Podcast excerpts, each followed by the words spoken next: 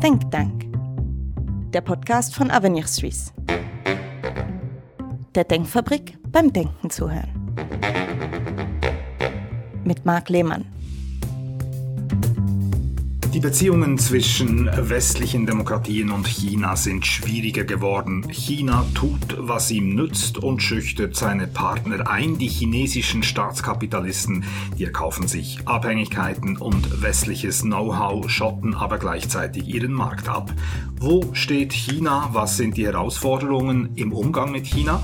Und wie soll eine kleine offene Volkswirtschaft wie die Schweiz sich verhalten. Darüber wollen wir diskutieren mit dem China-Experten Markus Herrmann, Mitgründer und Geschäftsführer der Beratungsfirma China Macro Group.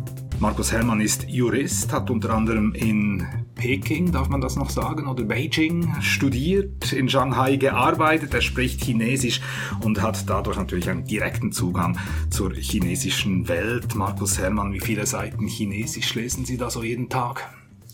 Ähm, also vielen Dank mal für die Einladung, dass ich, dass ich hier sein kann. Äh, Chinesisch lesen ist Teil, Teil von meiner täglichen Arbeit. Äh, ich komme gerade, äh, ich bin gerade aufgetaucht aus äh, ungefähr 100 Seiten vom Parteikongress, die ich lesen wollte, weil, weil mir wichtig war zu verstehen, wie die Partei in diesem wichtigen Moment denkt. Das stelle ich mir sehr anstrengend vor. Das ist auch so Protokollsprache. Es ist eigentlich sehr schöne Sprache. Es ist sehr, zum Teil sehr idealistische Sprache. Ähm, es ist eine sehr präzise Sprache. Es ist eine sehr ambitionierte Sprache. Es ist auch eine Sprache, die sehr gerne Technologie hat, Visionen skizziert. Äh, aber am Ende ist es eine politische Sprache, es ist ein politisches Dokument und so ja. muss man das auch lesen. Sie machen China-Analysen und konsultieren deshalb eben auch Primärquellen. Ich frage jetzt nicht, ob Sie da etwas auf Chinesisch sagen können. Kommt vielleicht noch während des Gesprächs, ja. Und im Studio ist auch Patrick Dümmler. Er kann zwar nicht Chinesisch, aber sonst sehr viel, ist Forschungsleiter hier bei Avenir Suisse, spezialisiert auf Handelspolitik und Außenwirtschaftsthemen. Du hast ja unlängst äh, auch eine Studie verfasst, äh, die auf äh, den geopolitischen Umbruch fokussiert, den, der Aufstieg Chinas, ja, was das auch für die Schweiz bedeutet. Ganz kurz und plakativ, nichts Gutes, oder? Ja, ich denke, die Schweiz ist auf einer Gratwanderung und äh, es ist noch nicht absehbar genau, wie sie sich dann am Schluss natürlich entscheiden wird. Aber dass irgendwo diese Gratwanderung immer schwieriger werden wird, ich glaube, das ist durchaus absehbar. Übrigens unsere Studie, und das habe ich in Gesprächen mit äh, verschiedenen Vertretern dann auch rausgefunden, wurde nicht nur durch uns auf Englisch übersetzt, das deutsche Original, sondern auch einige Akteure haben das sogar ins Mandarin übertragen. Unglaublich. Und wird das in China gelesen oder auf der Botschaft in Bern? Ähm, wahrscheinlich in beiden Orten, oder ich hoffe es zumindest. Gut, ich begrüße euch beide hier im Think Tank, dem Podcast von Avenir Suisse. Ja, Markus Herrmann, der chinesische Staatschef Xi Jinping hat seine Macht zementiert am 20. Parteikongress in Peking. Er geht in seine dritte Amtszeit, das ist außergewöhnlich. Kann man jetzt davon ausgehen, dass äh, dieser Autokrat nun bis an sein Lebensende an der Macht bleibt? Vielen Dank, Herr Lehmann. Äh, also es ist tatsächlich so, dass äh, Xi Jinping mit dem 20. Parteikongress, dadurch, dass er äh, eine dritte Amtsperiode antreten kann, dass er eigentlich in die, in die ungewöhnliche Situation kam, seine engsten Vertrauten in das höchste Gremium zu befördern. Ich glaube, das, das Gremium, der Ständige Ausschuss und auch das Politbüro ist jetzt ähm, sehr stark besetzt von Personen, die er sehr lange kennt, die er, die er auch vertraut. Äh, ich glaube, ein anderer Machtaspekt, den er hat, ist, dass er eigentlich im 20. Parteikongress ihm wichtige Konzepte und Ideologien auch auf der höchsten Ebene in der Parteiverfassung äh, ver äh, verankern konnte. Äh, also in diesem Sinne ist quasi die Führung, die sich jetzt da äh, um Xi Jinping aufgebaut hat, ist eine Taskforce, die mit zentralisierter Macht ausgestaltet eigentlich die äh, großen Herausforderungen, die die Partei sieht, sowohl intern als auch extern angehen will. Mhm. Also mit äh, fast unbeschränkter Machtfülle ausgestattet und Sie sagen es, also Gefolgsleute in den Schlüsselpositionen, Loyalisten und die Reformer, die sind, die moderaten Stimmen sind auf stumm geschaltet. Es sind sicher die Faktionen, die nicht, ähm, also die nicht Xi Jinping-Faktionen sind viel weniger stark vertreten. Gleichzeitig würde ich nicht der technokratischen Qualität schon äh, zu viel Pessimismus entgegenbringen. Ähm, wir haben in unserer Analyse auch angeschaut, welche Profile, Bildungsprofile die Personen, die jetzt neu im Politbüro mitbringen. Es gibt eine erstaunlich hohe Konzentration von ähm, Weltraumwissenschaftlern, Space Engineers. Das widerspiegelt eigentlich auch der starke Glaube der Partei an Technologie. Li Qiang, der äh, voraussichtlich neue Premier, äh, der an zweiter Stelle nach Xi Jinping ähm, präsentiert wurde als Teil des äh, ständigen Ausschusses, hat ein unglaublich breites technologisches Portfolio aus Shanghai mitgebracht. Also von Biotech äh, zu Blockchain, äh, Rückversicherungen, Schifffahrt, äh, sehr breites Portfolio, das er eigentlich als Technologe dort äh, in, der, in der Rolle neu als Premier daher auch einbringen werden will. Und was sagt Ihnen jetzt äh, diese Zusammensetzung, ja, dieses Profil der Leute, die da in dem engsten Gremium rund um den Staatschef Einsitz nehmen? Was bedeutet das strategisch? Ich denke, ein starkes Indiz ist, dass, äh, dass keine Zeit ist für noch ideologische Diskussionen. Ich glaube, das Führungsteam jetzt muss eigentlich ähm, die Prämissen teilen, die Xi Jinping auch wichtig sind. Äh, dazu gehört zum Beispiel Common Prosperity, also eine Politik, die Umverteilung will, aber vielleicht noch viel wichtiger technologische Eigenständigkeit und der Durchbruch von ähm, wichtigen Abhängigkeiten im internationalen System von den USA. Das heißt, er braucht Personen, die eigentlich diese Grundeinschätzung der Welt und Grundeinschätzung von äh, der strategischen Rivalität mit den USA, die weiterfahren wird, teilen, damit man mit der, äh, damit man eigentlich im Implementierungsmodus ist. Sie hatten vorhin die Frage aufgebracht, äh, ob vielleicht eine äh, weitere Amtsperiode noch, ähm, noch mal folgen würde nach dieser dritten. Äh, ich glaube, die Indikationen sind eigentlich ziemlich klar. Oder wenn die Politik äh, erfolgreich gestaltet wird, wenn Xi Jinping gesund bleibt, wenn die, wenn quasi keine großen äh, Konflikte auftreten, hat sich eigentlich Xi Jinping die Situation so strukturiert, dass er mit dem 2035 Ziel, was ein neues Ziel war, ein Zwischenziel zur Gesamtmodernisierung von China als sozialistischem Staat 2049, dass er eigentlich mindestens noch eine weitere Periode, wenn nicht sogar noch eine dritte, anhängen würde. Und Sie sagen, die Ideen von Xi sind quasi das Evangelium, also die Ideologie geht vor. Das zeigt sich ja auch bei der Null-Covid-Politik, äh, die seit äh, zwei Jahren betrieben wird. Das Land im Lockdown, die Städte lahmgelegt. Ideologie, Hierarchie geht über alles, auch wenn es der Wirtschaft schadet. Das ist eine neue Dimension. Es ist tatsächlich eine sehr schwierige Situation. Und zwar hat die Parteiführung am Anfang im 2020 nach ein paar Monaten rigider Bekämpfung der äh, Pandemie die, der Erfolg in jener Phase eigentlich zu einem ja, fast zu einem, äh, zu einem Systemattribut erhoben und hat das auch kommunikativ, propagandistisch auch gegen außen als solches verwertet. Man hat sich dort kontrastiert nachher mit den USA, wo es zu viel mehr äh, Toten, Toten gekommen ist.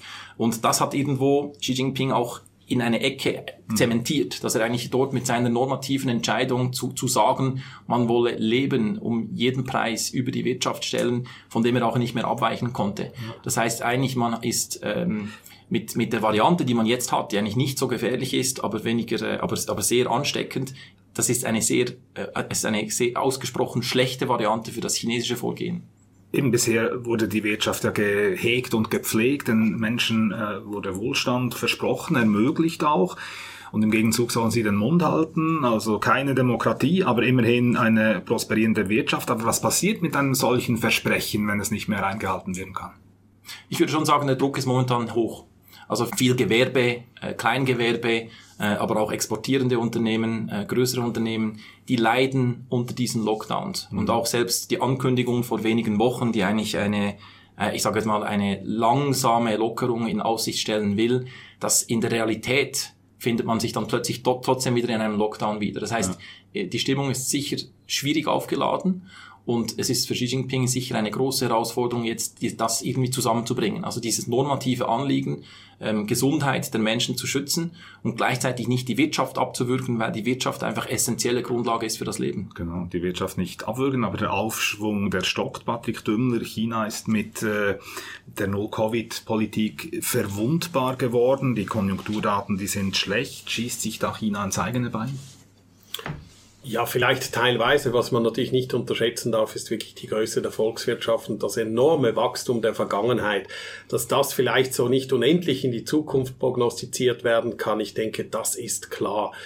Was sicher China auch äh, bestrebt ist, so wie ich es politisch wahrnehme, ist natürlich auch den Binnenkonsum entsprechend zu stärken, damit auch gewissermaßen etwas weniger abhängig zu werden von den Exporten. Gleichzeitig haben wir auf Seiten vieler europäischer und amerikanischer Unternehmen die Bemühungen, entsprechend ihre Supply Chain so zu gestalten, dass sie eben auch wiederum weniger abhängig werden von mhm. chinesischen Komponenten. Das hat vor allem Gründe in äh, Politiken der Europas und der USA, wo man eben sagt, ja, vielleicht ist es in Zukunft technologisch durchaus wichtig, hier eine gewisse Selbstständigkeit teilweise durchaus wieder zu erlangen. Mhm. Also ich sehe hier durchaus zwei Trends. Auf der einen Seite China, das sehr stark binnenmarktorientierter in Zukunft vielleicht sein wird und auf der anderen Seite äh, westliche Regierungen, die halt eben sehr stark hier eine Sensibilität entwickelt haben Richtung Technologie, die sie gerne selbst mhm. haben möchten und darüber das Management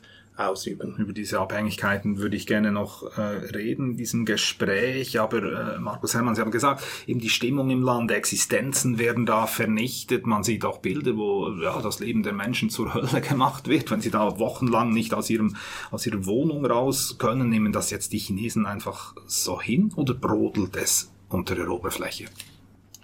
Ich glaube, es ist viel Frustration bei, bei jener Bevölkerung, die ähm, mehrfache Lockdowns erdulden mussten. Zum Teil war die Kommunikation auch nicht klar oder die, die, die Lieferketten oder die, die Versorgung mit Nahrungsmitteln in Shanghai.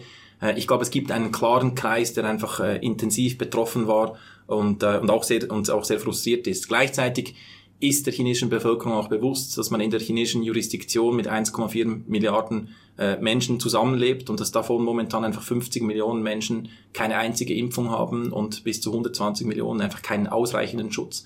Das heißt, die, die Daten, äh, die aus einer, Chine, aus einer Studie der Fudan Universität, Universität ermittelt wurden, dass bei einem völlig freien völlig freie Zirkulation des Virus, dass es bis zu über einer Million Toten kommen würden, ist natürlich im chinesischen Bewusstsein schon verankert. Mhm. Aber das individuelle Empfinden äh, ist in, in vielen Situationen ist, äh, ist sehr angespannt, vor allem wenn man auch wirtschaftlich noch gleichzeitig betroffen ist. Äh, aber eben, wer aufmuckt, der hat nichts zu lachen. Die Repression, die ist sehr stark und geht gegen kleinste Unmutsäußerungen vor.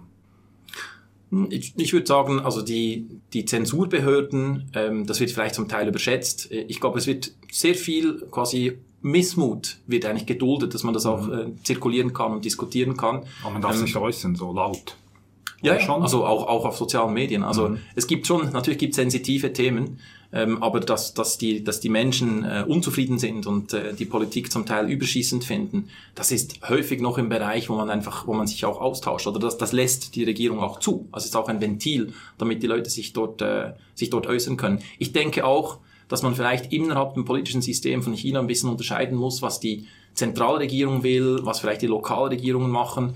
Ähm, es war sicher eine schwierige Dynamik vor dem Parteikongress, wo unter anderem auch Lokalregierungen auch zeigen wollten, dass sie die von der, äh, von der äh, Zentralregierung vorgegebene Linie mhm. intensiv umsetzen. Und ich denke, oder meine Wahrnehmung von einzelnen Städten, wie das implementiert wurde, war einfach auch überschießende, schlecht koordinierte äh, Politik. Also die quasi zu Nachteilen geführt haben, die einfach nicht nötig waren. Also es äh, ist natürlich nicht einfach in einem solchen Land quasi auf ein Contact Tracing auf die Individuen runter ähm, zu implementieren. Aber ich glaube, viel Fluss kommt auch von überschießender Implementierung, die eigentlich von der Zentralregierung so an sich nicht gewollt ist.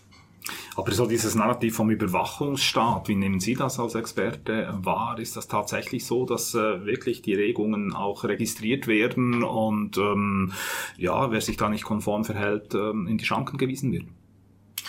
Äh, also China hat natürlich die, ich sage jetzt mal, die, äh, die Mittel, äh, die Mittel, die digitalen Mittel, äh, aber auch Kraft des politischen Systems als autoritärer äh, Staat hat natürlich die Möglichkeit, ähm, Deutungen und äh, also Deutungshoheit auch durchzusetzen. Ich glaube, das Covid-Beispiel mit diesem individuellen Health Code, der quasi mit äh, Geolokalisierungsdaten genau trackt, wo Personen sind, ist schon eines der vielleicht fortgeschrittensten Gouvernanzbeispiele, wo man eigentlich sehr invasiv in das Leben von, von Bürgerinnen und Bürgern mit einer Rationale, also es gibt eine Idee dazu, warum man das tut, äh, eigentlich eindringen würde. Was ich vielleicht relativieren würde, ist die Diskussion, die es auch gibt in diesem Zusammenhang mit dem Sozialkreditsystem, also dass quasi Bürgerinnen und Bürger ähm, Punkte kriegen für gewisse Handlungen oder, äh, oder Unterlassungen.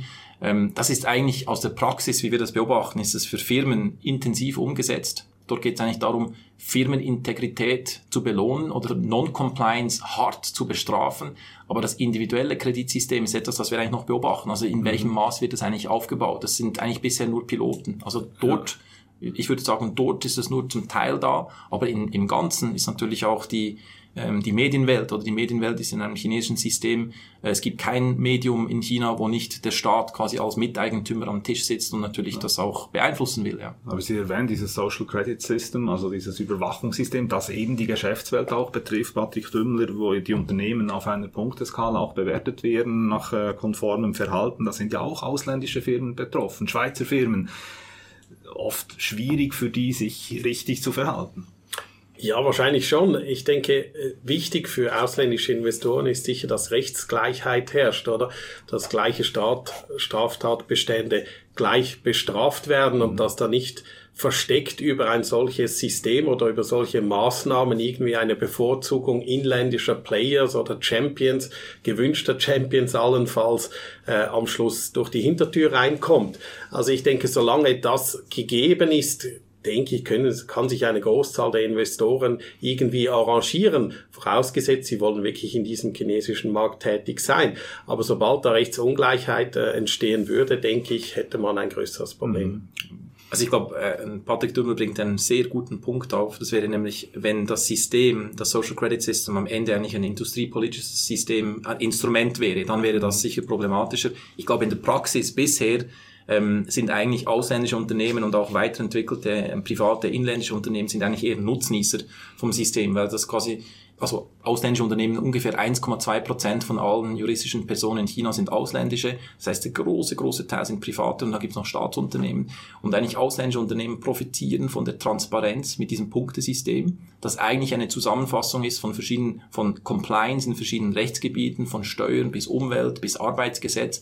Äh, und das wird auch in der Praxis wirklich eingesetzt, oder dass man eigentlich, bevor man einen Lieferanten oder einen Kunden in eine vertragliche Beziehung geht, dass man das auch konsultiert. Mhm. Und ich würde dann auch sagen, es gibt ganz andere Instrumente, die viel offensichtlicher eigentlich Verzerrungen äh, erzeugen. Und das wäre eigentlich mehr auf der, auf der richtigen Industriepolitik. Und dort sind es verschiedene Instrumente, wie zum Beispiel Subventionen oder Direktinvestitionen aus sogenannten Industrial Guidance Funds, wo quasi die chinesische Regierung Investitionen in Unternehmen macht, weil man glaubt, dass es eine strategisch wichtige Technologie ist. Und das, das führt eigentlich viel mehr noch zu, äh, zu Ungleichheiten, ja. also wie das auch Patrick Dümmler erwähnt hat. Genau, Patrick, bei den Recherchen zu deiner Studie hast du da Kontakt gehabt mit, sagen wir, Firmen, die jetzt auch so direkte Erlebnisse gehabt haben mit Behörden?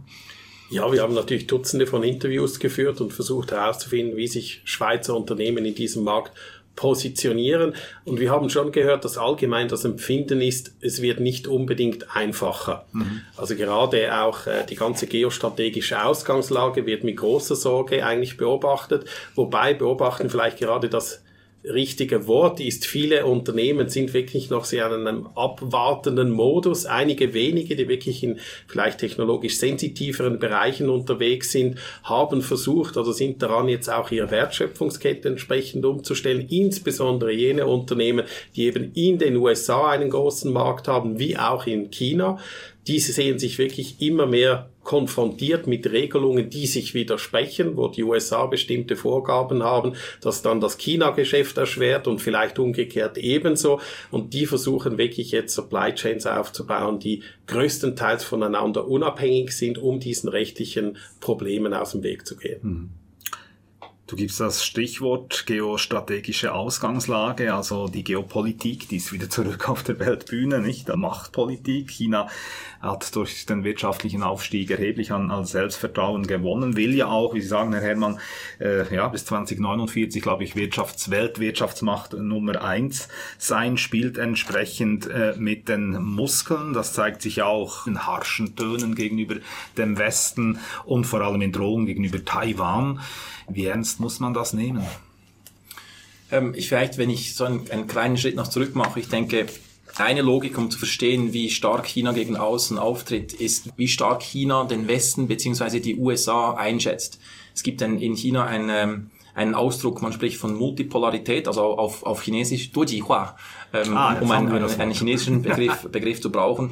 Multipolarität ist eigentlich ein Euphemismus für ähm, abnehmende Macht der USA. Und man findet eigentlich eine Korrelation äh, zwischen der chinesischen Außenpolitik, der Ambition der chinesischen Außenpolitik, direkt mit der Wahrnehmung, wie, wie die chinesische Führung, die Parteiführung, die, die amerikanische Machtstellung einschätzt. Und ich glaube, die erste große Zäsur war 2008 mit der globalen Finanzkrise, wo eigentlich verschiedene ähm, Grundeinschätzungen innerhalb der Partei verändert wurden und auf noch intensiver gestellt wurden, dass China eigentlich eine Chance hat, äh, und der Westen oder hier in diesem Beispiel vor allem die USA äh, mit überschießendem Kapitalismus oder vielleicht mit einem fehlerhaften äh, System eigentlich im Abstieg begriffen sei. Und daraus, aus dieser Einschätzung kamen zum Beispiel Initiativen wie die Belt and Road Initiative. Das kann man zurückführen auf Hu Jintao und nachher auf 2013 Xi Jinping. Ich glaube, die zweite große Zäsur, um das auch zu verstehen, ähm, war eigentlich die Wahl von Trump oder auch von, von Boris Johnson in äh, UK, beziehungsweise der Brexit, vielleicht noch als wichtigeres Ereignis aus chinesischer Sicht, wo eigentlich die noch intensivere, ambitioniertere chinesische Außenpolitik nachher angefangen hat und sich auch dieser diese, ähm, diese Sicht von der Westen ist wirklich im Abstieg begriffen auch äh, gefestigt hat. Ich glaube, Taiwan, in der Taiwan-Diskussion, äh, also Taiwan ist mal eine, ein absolutes Kerninteresse. Xi Jinping hat das nochmal neu äh, formuliert, äh, als er Biden getroffen hat in Bali. Er hat gesagt, es ist der Kern der chinesischen Kerninteressen. Es steht auch in der Parteiverfassung als eines der drei Grundziele von, von oder quasi Raison d'être eigentlich des chinesischen äh, der, der äh, People's Republic of China ist die territoriale Wiedervereinigung.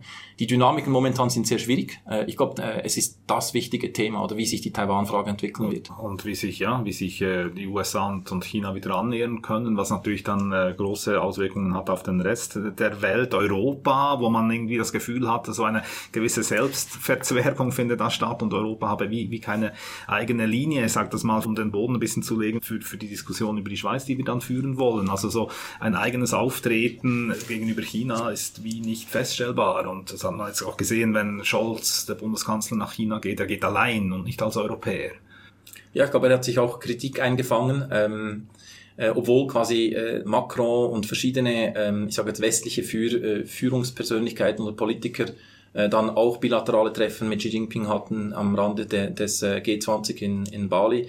Ich würde die, die, die Wahrnehmung nicht teilen, dass Europa sich in, in der China-Politik vielleicht sogar darüber hinaus verzwergt. Also ich glaube, die EU hat 2019 im März mit dem neuen Dokument, der, der, der heißt also Strategic Outlook on China, ähm, hat sich eigentlich eine, eine China-Strategie gegeben, die ziemlich resilient ist. Die ist immer noch da, erstens. Ähm, die wird auch, äh, wurde auch bestätigt, gerade vom Europarat. Und äh, hat eigentlich ein Konzept vorgelegt, dass man sagt, China, man wolle, wolle mit China gleichzeitig Rivale sein vor allem für Gouvernanzfragen. Man will Konkurrent und Partner ähm, sein. Und diese, diese Dreiklang oder Trinity hat sich eigentlich jetzt auch durchgesetzt. Zum Beispiel die USA hat das auch übernommen, also Secretary Blinken hat dieses Konzept auch übernommen.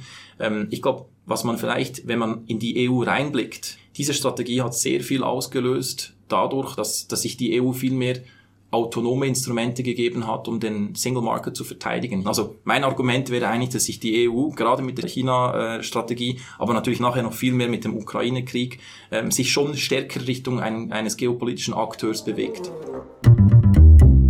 Ja, und wenn wir jetzt das auf die Schweiz runterbrechen, Patrick Tömmler, die Schweiz im Spannungsfeld zwischen diesen Blöcken, bekommt die Rivalität auch zu spüren? Was hat die Schweiz für Möglichkeiten im Umgang mit China, wenn wir jetzt darauf blicken?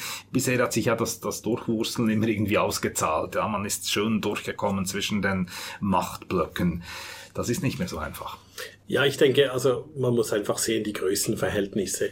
Äh, vorhin hat äh, Markus Herrmann von der EU gesprochen. Ich meine, diese mögliche Durchsetzungskraft qua eigener Regeln, China jetzt allenfalls zu bestimmten Zugeständnissen zu zwingen, das hat die Schweiz nicht. Also ich denke, dieser wirtschaftliche Hebel ist nicht vorhanden. Das heißt, vieles, was China macht, ist für die Schweiz exogen. Sie kann vielleicht auf einer moralischen Ebene versuchen zu argumentieren, aber das ist natürlich sehr schwierig entsprechend.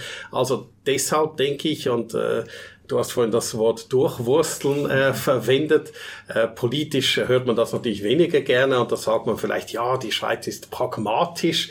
Und ich denke auch, die Schweiz hat sich relativ bis jetzt sehr pragmatisch verhalten, ist einen Kurs gefahren, der immer wieder ausbalanciert hat gegenüber China, durchaus wirtschaftlich relativ eng zusammen, zusammengearbeitet hat. Ich denke hier an das Freihandelsabkommen, das mit China abgeschlossen wurde, das die EU beispielsweise so nicht hat.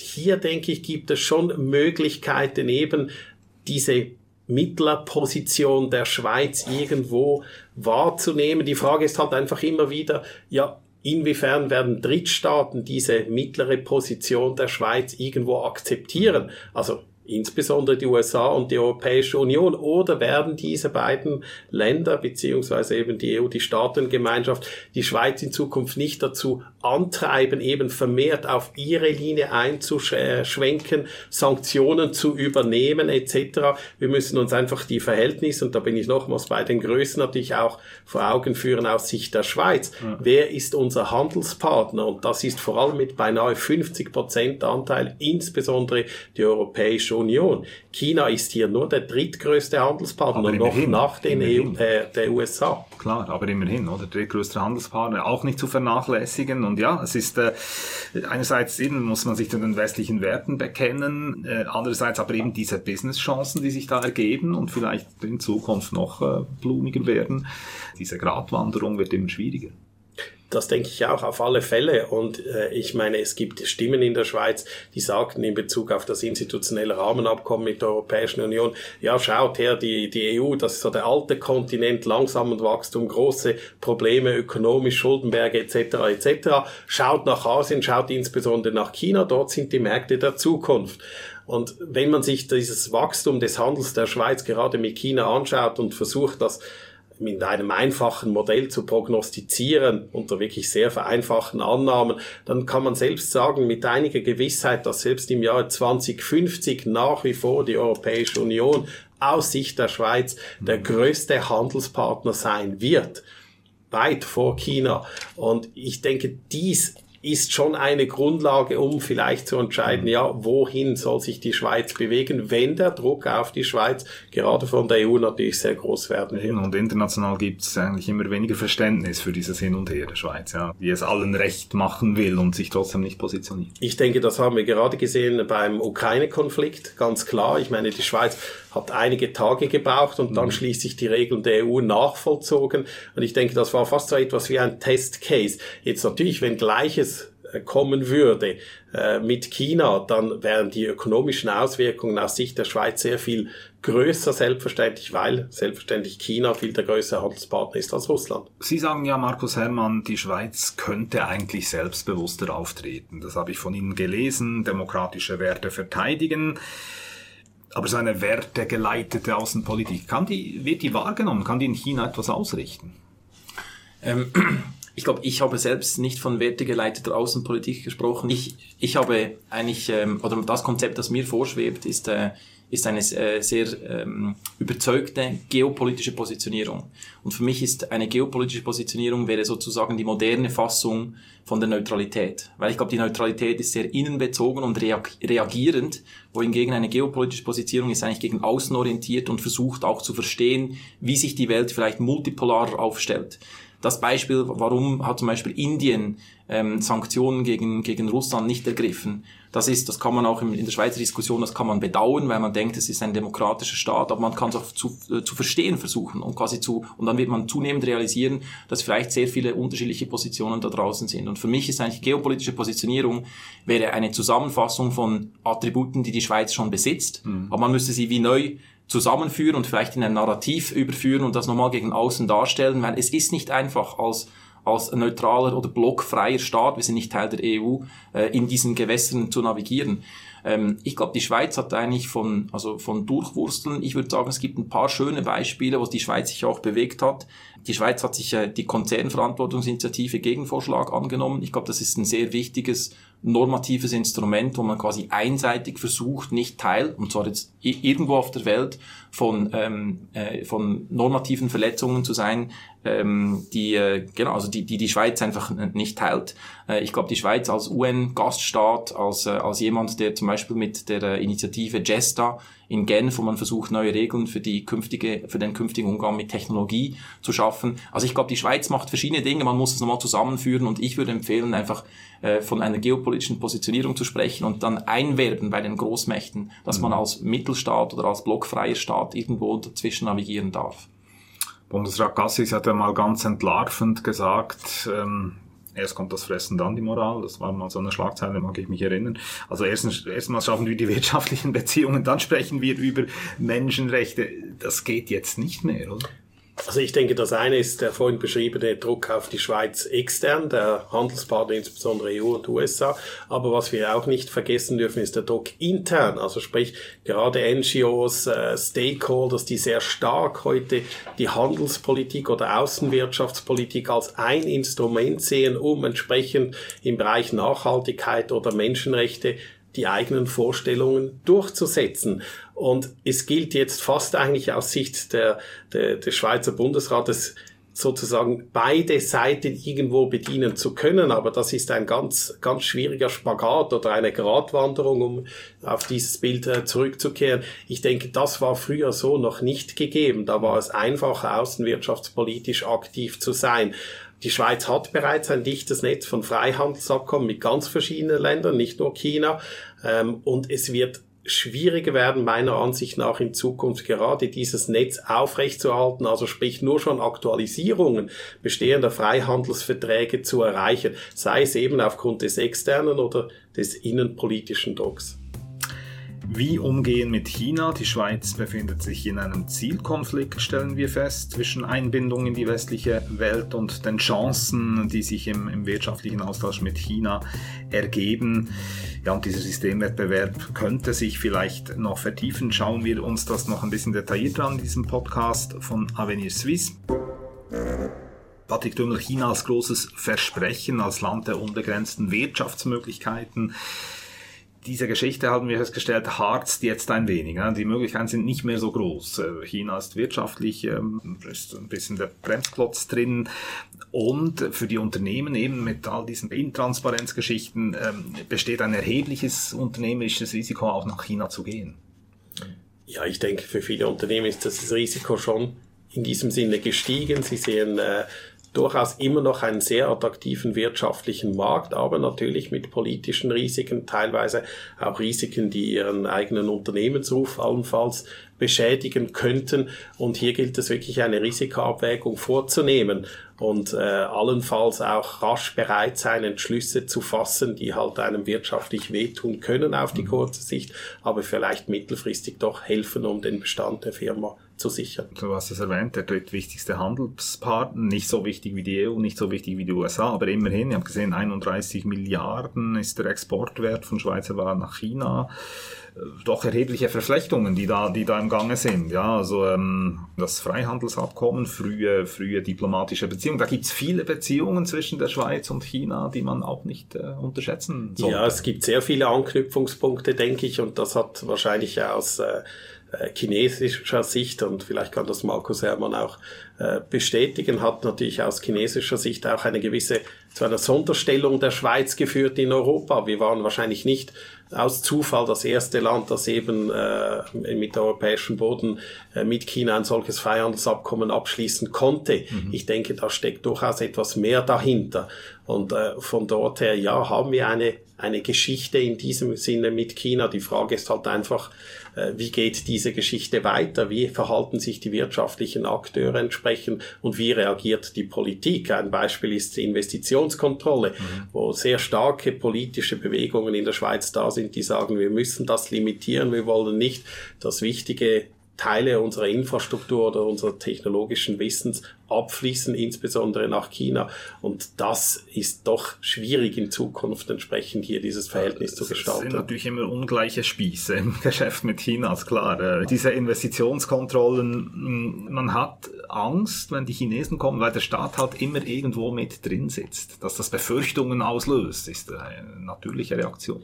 Ja, aber da müssen wir schon etwas relativieren. Also wenn man diese äh, Zahlen ansieht, wer investiert in der Schweiz, dann sind äh, Investoren äh, mit Ursprungsland China noch an einem ganz kleinen Ort. Wir sprechen etwas über mehr als ein Prozent aller ausländischen Direktinvestitionen in der Schweiz kommen aus China. Und am äh, der größte Investor sind amerikanische Firmen, gefolgt von europäischen Firmen. Und ich denke, dieses Verhältnis klar, muss man vielleicht im Auge behalten, aber man sollte jetzt sicher nicht meiner Meinung nach politisch überschießen und Kontrollen einführen, um hier den die, die Investitionen am Schluss auszubremsen. Ebenso aus der Schweizer Perspektive, Herr Herrmann, hat man das Gefühl, ja, die Chinesen ungleiche Spieße, die kommen und wollen alles von uns und geben im Gegenzug nichts. Also ähm, es ist dann schwierig, in den chinesischen Markt reinzukommen oder sich dort als Investor zu be äh, betätigen. Wie sieht das aus der chinesischen Perspektive aus? Versteht man diese Befürchtungen?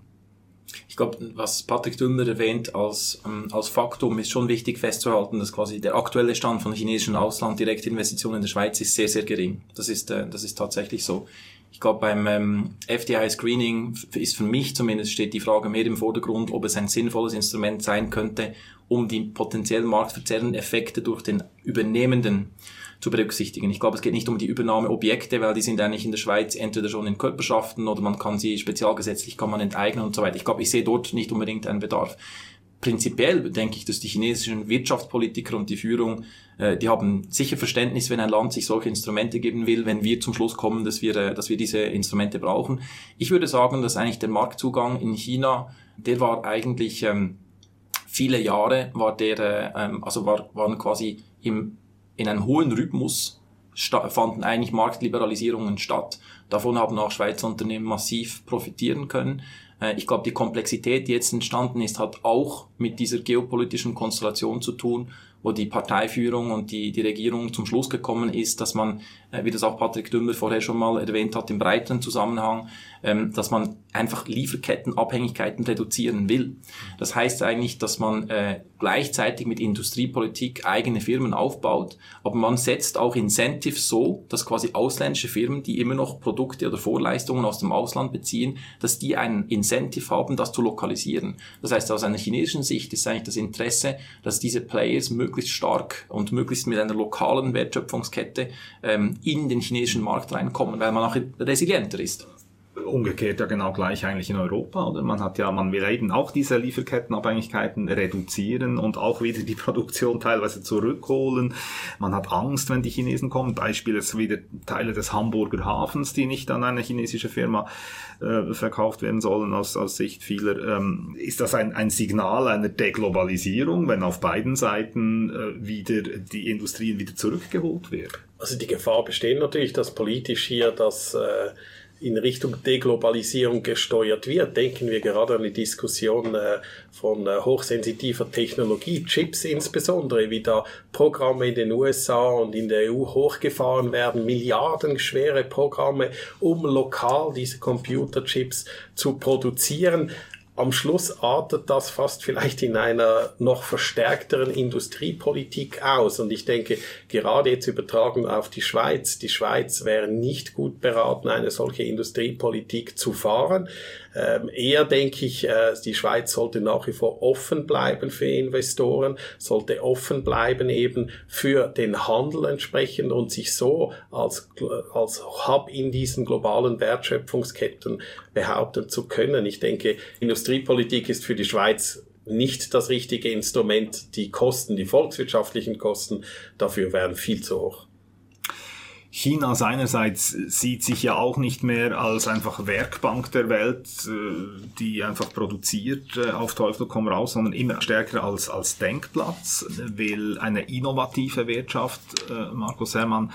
Da frage ich mich immer, ist das möglich in einem totalitären oder zumindest autokratischen System? Innovation braucht ja Luft, braucht ja Freiheit des Denkens. Ähm, Funktioniert das, wenn man ja keine kritischen Fragen stellen darf? Ich glaube, es wird unterschätzt, wie viel ähm, Kreativität äh, und wie viel Diskurs in China möglich ist. Äh, wenn ich einen, äh, eine junge Person in China treffe mit äh, Anfangs 20, äh, dann hat die Person meist eine unglaubliche Lebenserfahrung in einem riesigen Land, kommt vielleicht aus dem Süden, hat im Norden studiert, ist dann in einer Großstadt und ist nachher vielleicht in Westchina tätig ich habe äh, selbst, als ich dort gearbeitet habe und mit verschiedenen Kolleginnen und, oder auch Teammitgliedern arbeiten durfte, äh, ich habe einen unglaublichen Horizont gespürt für geschäftliche Diskussionen. Ich glaube, man muss vielleicht auch unterscheiden, oder wann, wann äh, ist die Kreativität eingeschränkt, weil vielleicht Einzelpersonen in grundsätzlichen oder in sensitiven Fragen in diesem politischen System mitdiskutieren wollen, oder wenn etwas auf Wertschöpfung gerichtet ist, oder wenn etwas unternehmerisch oder auf Problemlösung gerichtet ist. Dort würde ich der chinesischen äh, Bevölkerung die ein Teil meiner DNA ist, auch äh, würde ich eine, eine äh, fast unendliche Kreativität und Leistungsbereitschaft äh, attestieren, äh, die, die sicher für diese Denkplatzvision ähm, sicher sehr, sehr hilfreich sein wird. Mhm. Umgekehrt natürlich, Patrick Dümmler, eben die Chinesen schöpfen auch Wissen ab, westliches Know-how. Und da kommt dann immer auch die Frage auf, ja, wie kann man das schützen, ja, gegenüber so einem Riesen, ist auch nicht so einfach. Sind wir da auch manchmal zu naiv? Ich denke, da hat sich schon einiges geändert in China im Vergleich zu früher, als so Copycats unterwegs waren und äh, entsprechende Produkte von Schweizer Firmen ausgemessen haben und einfach eins zu eins repliziert haben, ist das heute, denke ich, so im großen Stil nicht mehr möglich, weil chinesische Firmen zusehends selbst IP produzieren und ein Interesse haben, dass ihr geistiges Eigentum auch geschützt wird. Und äh, ich denke, mit diesem weiteren Entwicklungsschritt von China wird eben dieses geistige Wissen, das geistige Eigentum sehr viel wichtiger und der Rechtsschutz ist hier sicher verbessert worden. Wenn wir das jetzt zusammenfassen, diese Diskussion, die Schweiz, die sich hier in diesem Spannungsfeld bewegen muss zwischen eben den Machtblöcken, die sich behaupten muss, auch Patrick Dümmler, was äh, kann man für ein Fazit ziehen? Das richtige Verhalten, Mut zeigen, Werte verteidigen und trotzdem offen bleiben ich denke, der Idealfall für die Schweiz wäre, wenn sie als Mittler, als neutrale Plattform von allen Parteien global respektiert würde und sich so eigentlich sehr pragmatisch in diesem Machtgefüge behaupten könnte. Ich denke, in der Realität wird es daraus hinauslaufen, dass der wirtschaftliche Druck auf die Schweiz sicher erhöht wird von den Handelspartnern, wenn sie nicht entsprechende Sanktionen oder Politiken eben äh, übernehmen würde. Und da geht es darum, denke ich, dann am Schluss in einer Güterabwägung herauszufinden, auch politisch natürlich, was der richtige Weg oder der bessere Weg für die Schweiz entsprechend wäre. Mhm, weil Sanktionen, das würde schon als feindlicher Akt gesehen, jetzt aus chinesischer Perspektive. Also Schweizer Sanktionen gegen China. Wir würden sicher, äh, ja, also sieht China sicher nicht gern, das ist sicher so. Ja. Aber ich bin eigentlich, ich bin völlig äh, einverstanden mit ähm, Patrick Dümmler. Ich denke, wir unterschätzen eigentlich immer noch, wie stark sich die EU als Gemeinschaft jetzt geopolitisch sieht und wie viele Politiken von Industriepolitik bis Handelspolitik, ähm, Technologiepolitik, Datenpolitik die EU jetzt anstrengt, um ein solcher Akteur zu sein. Und die Frage ist eigentlich als Schweiz direkt neben der EU im Herzen von Europa, kann man sich, äh, kann man mit einem Akteur, der quasi geopolitisch sein will, kann man einfach unabhängig bleiben oder läuft es langfristig auf eine engere Kooperation hinaus? Also für mich gibt es die zwei Möglichkeiten. Oder man wird äh, sich in eine tiefere äh, Kooperation ähm, finden müssen oder man muss die eigene Positionierung schärfen und nochmal neu erklären, warum die Schweiz in einer multipolaren Konstellation, von aus meiner Sicht noch kein kalter Krieg, aber eine multipolare Konstellation, warum die Schweiz als ein, ein ehrlicher Vermittler angesehen werden sollte. Think Tank, der neue Podcast von Avenir Suisse mit dem Titel verbunden. Auch die Aufforderung an Sie zum Mitdenken, liebes Publikum. Geben Sie uns Feedback, Inputs, Lob, Kritik und empfehlen Sie uns weiter. Uns gibt's auf allen gängigen Podcast-Plattformen wie Spotify, wie Apple. Da kann man uns auch abonnieren und natürlich auf der Homepage avenir-swiss.ch. Herzlichen Dank, Markus Herrmann, Patrick Dümmler, für eure spannenden Ausführungen. Merci fürs Zuhören, sagt Marc Lehmann und bis zum nächsten Mal. Thank you.